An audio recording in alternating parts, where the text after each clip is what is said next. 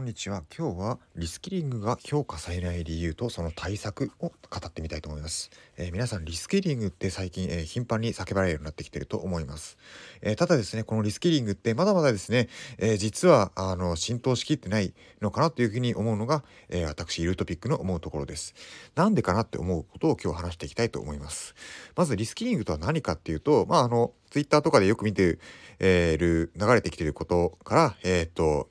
まとめますと、えっ、ー、と、なんでしょう、まあ、自分が本来持っていたスキルとは別のスキル、まあ、分かりやすいところで言うと、まあ、非 IT 系の人が、まあ、そういう IT 系のツールを使いこなすスキルとか、あるいは、えっ、ー、と、ノーコードツールを使い使ったりとか、まあ、プログラミングまでできちゃう人もいるかもしれません。まあ、そういったものを使って、新しい、えー、事業開発とか、まあ、事業開発というかなんだろうな、あの、例えばその、業務に役立つ業務改善ツールを作ったりとかっていうことができるようになっていくこと。まあ、これが、あの、リスキリングにえー、とその成果だと思います。ところがですね、え、ー、と、まあ、そうは言われてても、なかなかそれが評価されてないんじゃないかなっていうふうに思うのが、え、ー、と、まあ、最近のツイッターのタイムラインを見てて思うことと、まあ、私、ルートピックが感じるところです。なぜ評価されないのかっていうと、あの、主にですね、評価されないのは、あの、あるパターンがあると思うんですね。まず評価されるパターンっていうのは、あの、自社内での話だと思うんですね。まあ、自社内で、あの、例えば非 IT 部門の人たちが、あの、そういった IT 系の知識とかスキルを身につけて、えー、今までは、あの、そういう情報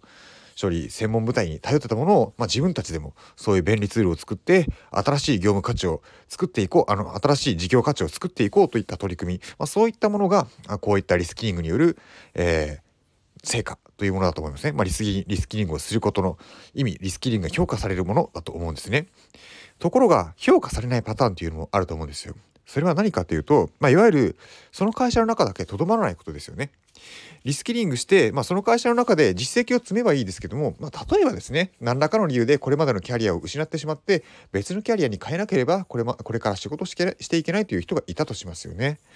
そうそういった時にですね、まあ、いくらですね仕事につけていない状態でリスキリングしてもそれはですね評価されないんですよね。なぜかというと実務経験がないからなんですよね。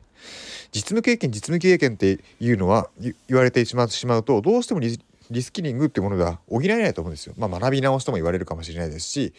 まあ、とにかくですね学ぶということは実務経験になっていないということなんですよね。まあ、それがですねあの大きな、えー、理由の一つになってると思うんです。ま、つまりはリスキリングっていうものは実務経験あの、まあ、自社内での評価の場合は実務経験に即つながるからいいと思うんですけどもあの仕事を変えようあるいはこれからキャリアを改めようと思っている人がリスキリングしたとしてもそれは全く実務経験につながらない。であるがゆえにあの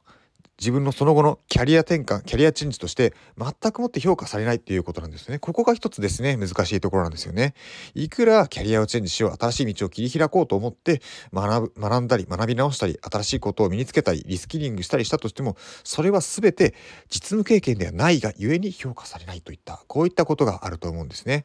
いや本当にですね難しいあのこれは厄介だなと思うんですよね。実務経験実務経験ばかり言ってたらそんなんあの評価さできる人限られちゃうっていうことなんですよね。逆に実務経験あったとしてもそれから先新しいことを学ぶ意欲がない人を雇っても意味ないわけですよね。に対して、まあ、実務経験なくてもこれから意欲的に学んでいくっていう姿勢が見え見て取れる人こういった人をえーと、仲間に、まあ、迎えることができればそれは強いですよね。どんどんどんどんその人が実務経験以上に新しいスキルを身につける吸収力が高くて、えー、会社がどんどんどんどん上向きになっていくものだというふうに思うんですよね。さあこれどういうふうに課題解決したらいいのかなっていうところなんですよ。でまあツイッターのタイムラインでもあったんですけども、まあ、学ぶその意欲を評価できるシステムがあるといいよねっていうふうに言われるところなんですよね。まあ学ぶ意欲学んでる姿勢っていうものこれどうやって評価しようかっていうものは難しいですよね。学んでる姿勢学ぶ意欲って見えないんですよね。形にもできない。まあ、これをどうにかして形にするっていうことができるのか、まあ、ここが大事だと思うんですよね。これができればあのすごくですねあの学ぼうと思ってる人が評価されやすい社会になるのかなというふうに思うんです。でそうしていけば意欲の高い人が中心に評価されて、まあ、仕事に就いた後も、えー、高い意欲のまま仕事に取り組んでいけるのかなというふうに思うんですね。まあ、もちろんですね、えー、そういう人を雇う側にと、まあ、雇う側もその意欲を、えーと、維持し続けられるような環境づくりってとても大事だと思うんですね。やっぱり学ぶ意欲っていうのは一人じゃなかなか、えー、維持し続けるのは難しいものだと思います。その学びを評価する学ぼうとする意欲を評価し続けることが大切であってその評価があるからこそまたさらに学ぼうと思えて学び続けた結果スキルが上がって実務実務で成果を出すこともできるようになるかと思うんです。はい、なのでこういったリスキリングをが評価されない理由っていうのは結構根深いですし、えー、その学んでいくその過程学ぶ意欲というものを評価することがまずは大事。その評価するシステムを作ることが、えー、このリスキリングが評価されていないこの現状を変えていくことが大事なんじゃないかなというふうに、えー、強く思うところでした。以上ですね、えリスキリングが評価されない理由とその対策っていうことを喋ってきました。はいここまで聞いてくださってありがとうございました。チャンネル登録もぜひよろしくお願いします。では失礼します。